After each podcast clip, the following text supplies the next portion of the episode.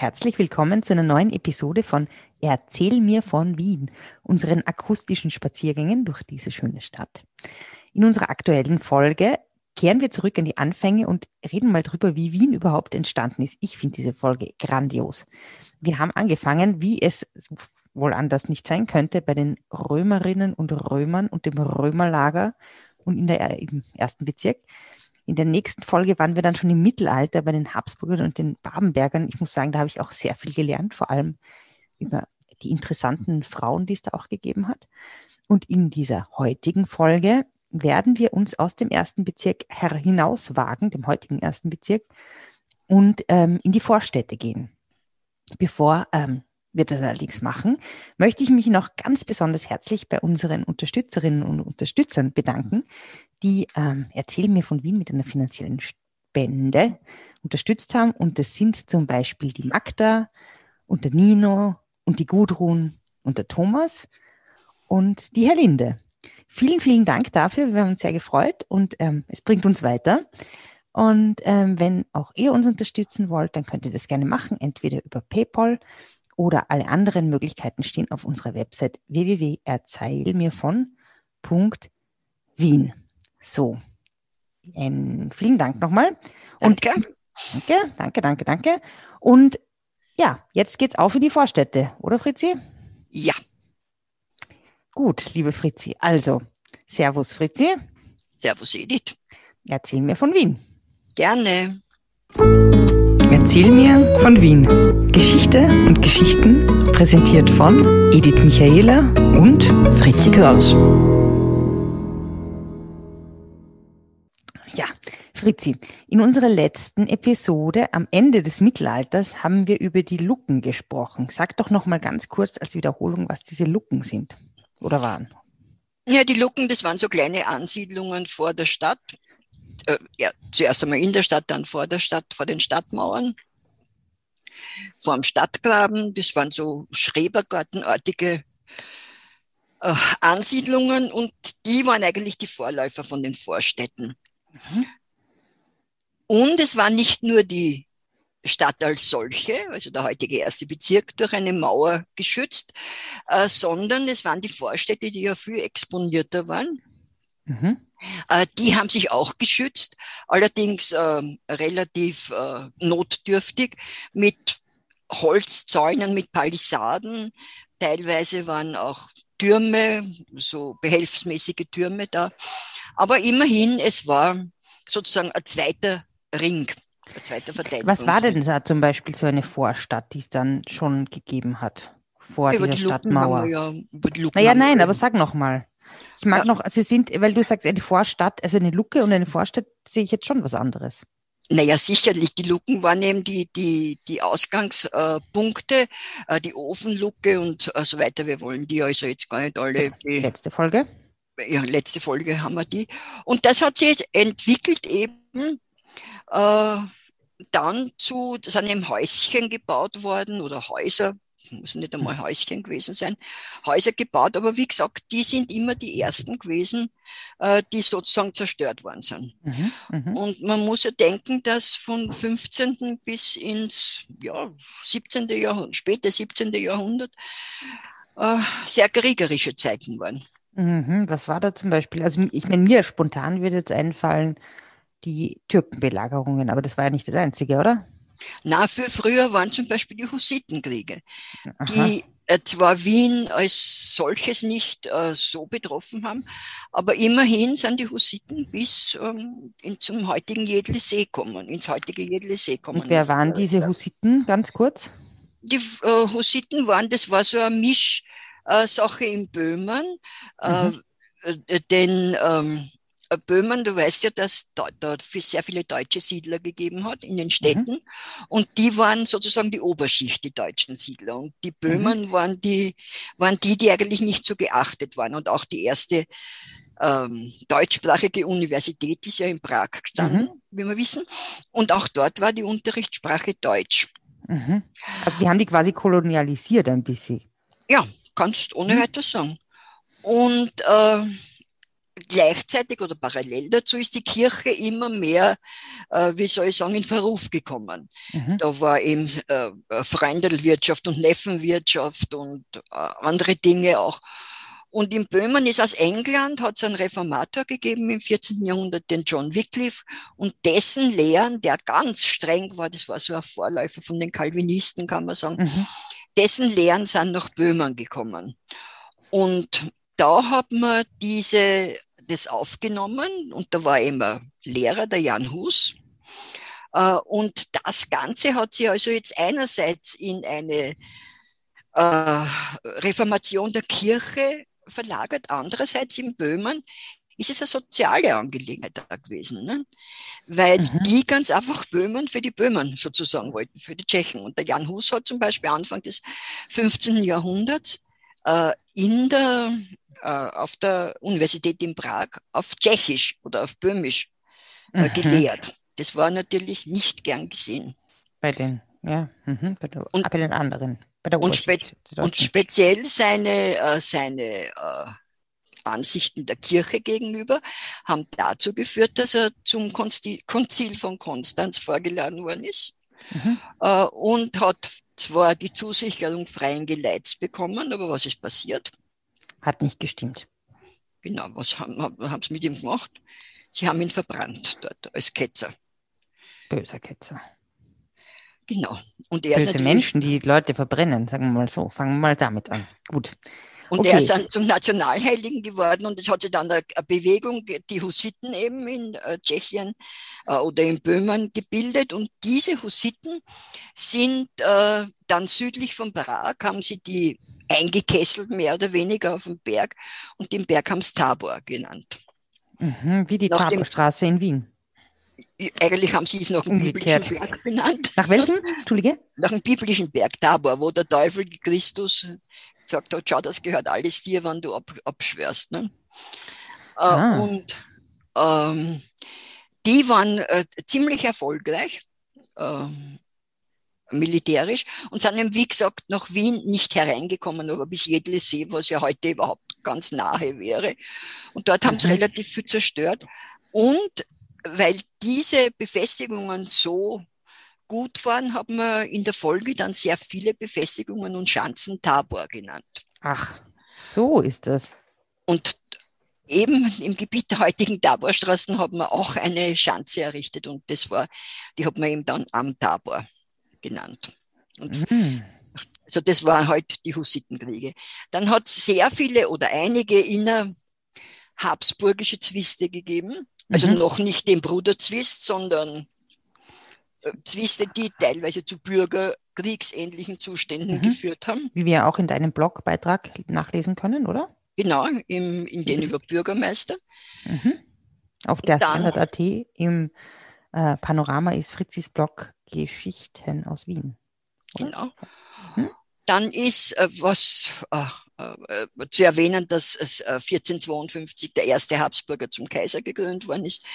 Das war der Friedrich III., war gleichzeitig der letzte Kaiser des Heiligen Römischen Reiches, der vom Papst in Rom gekrönt worden ist. Ja, der hat es auch noch gut gehabt. Hat noch nach Rom fahren können. Hat noch, ja. ja, besser als wir es jetzt haben. Ja, leider, muss man sagen. Ja, das ist wirklich furchtbar. Gut, da, okay. Zurück dann, nach Wien. Dann ist der Matthias Corvinus gekommen, der König von Ungarn. Mhm, der, Gr der hat, hm? Raben. Raben, Entschuldigung. Äh, der ist gekommen, da haben also die Palisaden das erste Mal nichts genutzt. Also diese, äh, diese komischen kleinen Befestigungsanlagen, die nur so aus Holz waren. Befestigungsanlagen, ja, die sind das erste Mal zerstört worden, die äh, teilweise die Vorstädte. Allerdings haben die Wiener dem Matthias Corvinus ganz gern die Stadt übergeben. Die kaiserlichen Truppen haben freien Abzug bekommen. Der war auch, meine, es, die Wiener haben ihn nicht sehr geliebt, aber immerhin.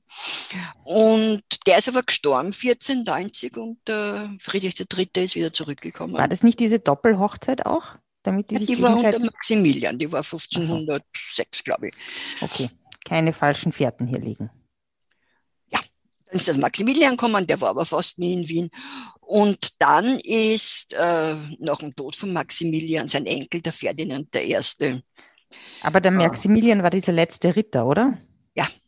Der in Innsbruck auch viel war. Genau, der hat Wien ja nicht sehr geliebt, weil die Wiener haben ihn im Zuge eines habsburgischen Konflikts äh, belagert, wie er nur ein Kind war. Haben seine mhm. Eltern und ihn belagert und er hat mich an den Geier, der dort in der Hofburg schon weiß ich wie lange gelebt hat, essen müssen. Also kann man, könnte man im Blog, wenn man Lust hat, nachlesen. Und hm.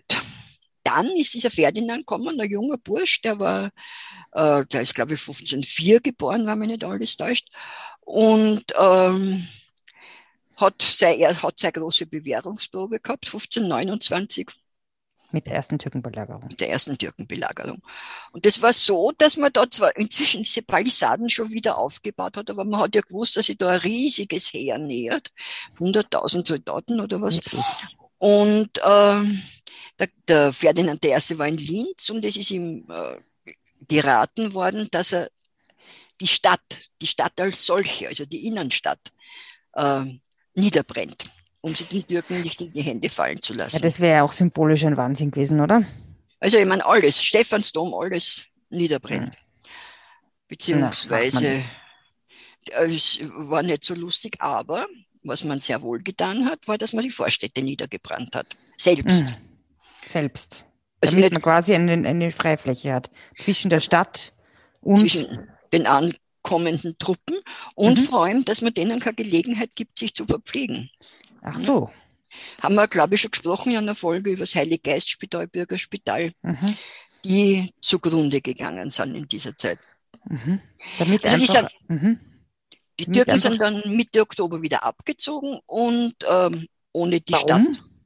Stadt, ne, die mussten, die Türken haben die Osmanen haben immer ihr Winterquartier in Edirne bezogen und das war ja ein weiter Weg und da haben sie müssen weg, bevor der Winter kommt. Wo ist Edirne ungefähr? Adrianopel, das ist im westlichen äh, Türkei, in der westlichen Türkei. Ja, okay, also von Wien zu Fuß quasi dorthin ist ja, echt der Braderweg. Ist ein Braderweg, ja. Und dann haben sie sich gedacht, bevor, ja, gehen wir mal lieber früher los. Ja, und wahrscheinlich haben sie auch nicht genug Verpflegung und vielleicht haben sie glaubt, sie können die Stadt früher einnehmen. Also der Süleyman ist abgezogen. Mhm. Wie lang, Entschuldigung, hat diese erste Türkenbelagerung gedauert? Vier oder fünf Wochen. Die hat nicht so okay. lang gedauert wie die okay. zweite. Und Aha. die, ähm, dann waren sie weg. Was war dann? Dann waren sie weg, aber die Vorstädte waren auch weg. Okay, und die haben, und da hat man dann beschlossen, erstens einmal, dass man eine neue Mauer bauen muss. Also mhm. nach italienischem Vorbild haben wir auch schon gesprochen. Genau, Renaissance mit so Zacken und Basteien und. Ja, da hat man so. zuerst einmal die Basteien gebaut, die alten Mauern lassen, dann ist es, das hat Jahrzehnte gedauert, bis die fertig war, muss ja ein Schweinegeld auch gekostet haben. Ne? Mhm. Und ähm, dann, und die zweite Maßnahme war, dass man diese breite Fläche, die Luken vorher eingenommen haben, mhm. freilässt. Mhm. Aus dem einfachen Grund, dass die äh, dass man sieht, wann die heranziehenden Truppen kommen und dass das, das war eben das Glacis, das spätere, mhm. äh, das eben erst dann im Zuge der Ringstraße verbaut worden ist. Mhm. Mhm. mhm. Okay. Also das war 1529, dann waren immer so Türkenscharmützel. Äh, dann ist der Luther gekommen, die, die Reformation. Schwierigkeiten über Schwierigkeiten. Da war allerdings der Sohn von Ferdinand, der Maximilian II., der uns mhm. ja in guter Erinnerung ist, wegen ja. seines Wegen seines Elefanten. genau. Der war sehr, äh, der war sehr den äh, Protestanten zugeneigt. Ah ja. Obwohl er in Spanien lang war, aber trotzdem hat er Sympathien gehabt. Also der hat zwar eine Hochblüte, denk ans Neugebäude. Schloss Neugebäude, das ist mein, übrigens mein geheimer Wien-Tipp. Das ist das schönste Gebäude von Wien. Ja, und das unbekannteste nämlich. Ja, aber wenn es von der Kaiser-Ebersdorfer Straße fast und fast da vorbei, es erhebt mein Herz immer, obwohl ja, es total abgeräumt ist. Total, ja, da ist nur noch ein Außen. Jetzt ist eine Teststraße drinnen. Oder ja, aber an. das ist ja schon, man muss ja testen hingehen, damit man reinkommt.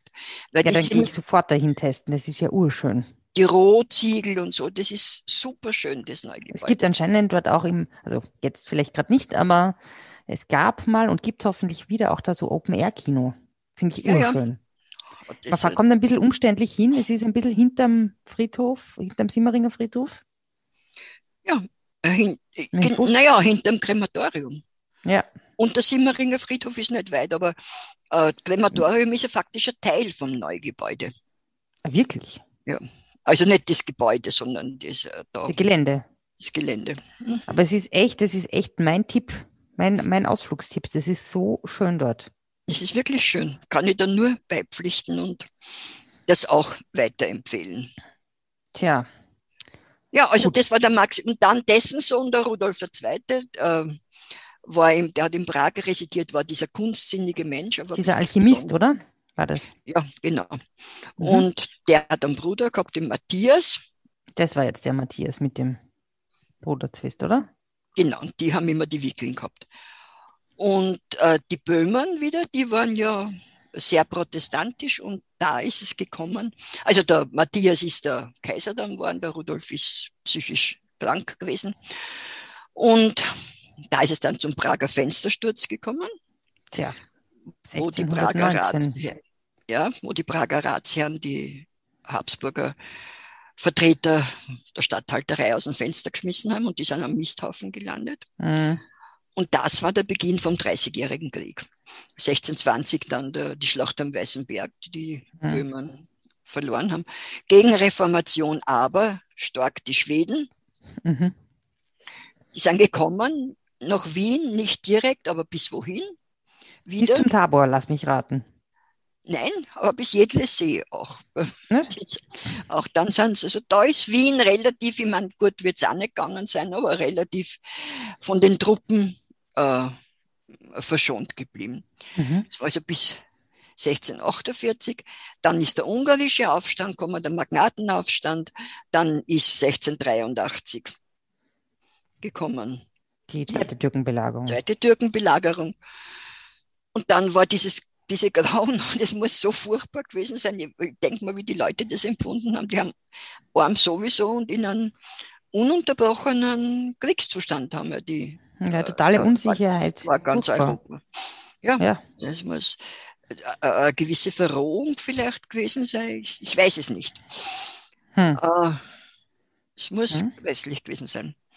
Ja, und dann war eben die zweite Türkenbelagerung vorbei. Es sind dann, das hat sich nach Osten verlagert. Aber es sind immer wieder Einfälle von Kuruzen gewesen. Die sind jetzt nochmal wer? Die Kuruzen waren ungarische Aufständische, teilweise, geein, teilweise ein, so eingesprengte Türken, die äh, äh, kommen sind. Also die Kuruzen und die Türken sind kommen, die Wiener haben gesagt, Gruzi Türken. Ich wollte gerade fragen, ob da der Kukuruz auch herkommt, aber es kommt Kruzi Türken her. Gruzi Türken kommt her. Und da hat der Kaiser gesagt und dann äh, Prinz Eugen, so und jetzt muss außerhalb der, müssen auch die Vorstädte geschützt werden. Und da ist der Linienwall gebaut worden. Gut, Old Linienwall. Gut old Linienwall. Endlich Linien. Aber ich sag dir eins, Fritzi. Ich Mhm. meine, das wäre jetzt eigentlich ein idealer Cliffhanger, oder? Ja, natürlich. Liebe Leute, wenn ihr jetzt endlich wissen wollt, was es mit diesem Linienwall zu tun hat, dann wartet doch noch eine Woche und hört euch dann die neue Episode von Erzähl mir von Wien an. Und dann erfahrt ihr, warum es beim Linienwall geht. Und machen wir die schon am Freitag aus bestimmten Gründen? Ja, und ausnahmsweise, ja, das ist jetzt die Ankündigung, kommt die nämlich schon am Freitag raus, weil nämlich, da wird nämlich auch wieder Fritzis neuer Blogbeitrag auf der Standard.at erscheinen und da wird es auch darum gehen. Und um die Stadtbahn, über die Genau. wir auch das nächste Mal reden werden. Und ich noch eine, einen Teaser dazu. Ähm, da gibt es beim nächsten Mal eine ganz tolle Fritzi-Geschichte, glaube ich. Aha. Also weiß ich, hoffe ich. Also weil, wissen ich nicht, ob du es mir erzählst, aber ich hoffe es. Ich hoffe es Ja, herauslocken zu können. Gut. Ja, in diesem Sinne, liebe Leute, ähm, wünsche ich euch allen einen wunderschönen Tag, viel Vergnügen. Geht spazieren, unter anderem nach Schloss Neugebäude Mit Ma- FFP2-Maske. mit FFP2-Maske, viel Abstand zu den anderen Menschen und ähm, lasst euch auch noch vielleicht testen dort, wenn ihr schon mal dort seid. Schadet auch nie, man weiß es ja nicht. Genau. Genau, in diesem Sinne, bleibt uns treu und habt ein, eine gute Zeit inzwischen. Adieu.